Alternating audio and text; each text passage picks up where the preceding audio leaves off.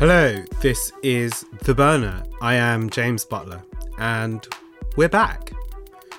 We last ran The Burner during the election campaign late last year, a short, sharp dose of the latest news, some analysis, and stories from across the country and across the campaign. I think, and I hope, many of you found it a useful part of your lives through those long six weeks.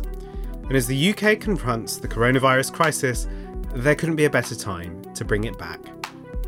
I'm sat recording this bulletin at my desk in my bedroom. Novara Media has taken careful measures to protect its staff and distributed recording equipment across the team so we can go on working while the country confronts its biggest health crisis for over a century.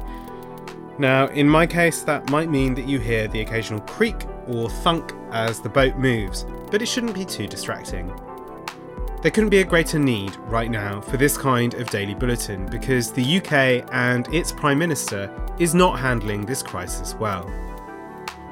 I'm recording this just after the Prime Minister has held a press conference in which he said and done absolutely nothing. And he's scarcely being held to account for it. Bad communications, conflicting advice, patchy policy responses. There's definitely a void at the heart of government right now. But more than that, as this crisis continues over the next few months, which it's very likely to, many things that once seemed unchangeable are going to shift rapidly. Already, even right wing politicians in the United States are advocating a form of basic income. It looks like the consequences could be immense in terms of the economy, in terms of what it lays bare about the way our society really functions, and in terms of what's really possible in politics. We want to be here to help you steer through it. Those of you who listened to the last series of The Burner will remember mostly hearing my voice, perhaps punctuated by the occasional clip or sound effect. And you'll remember the, the ungodly hour at which it was produced and published.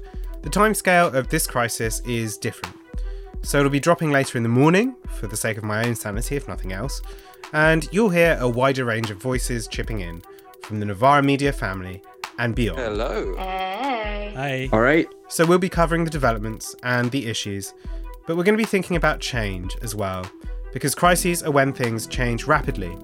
We'll be asking what the world might look like and what we might want it to look like after this period ends.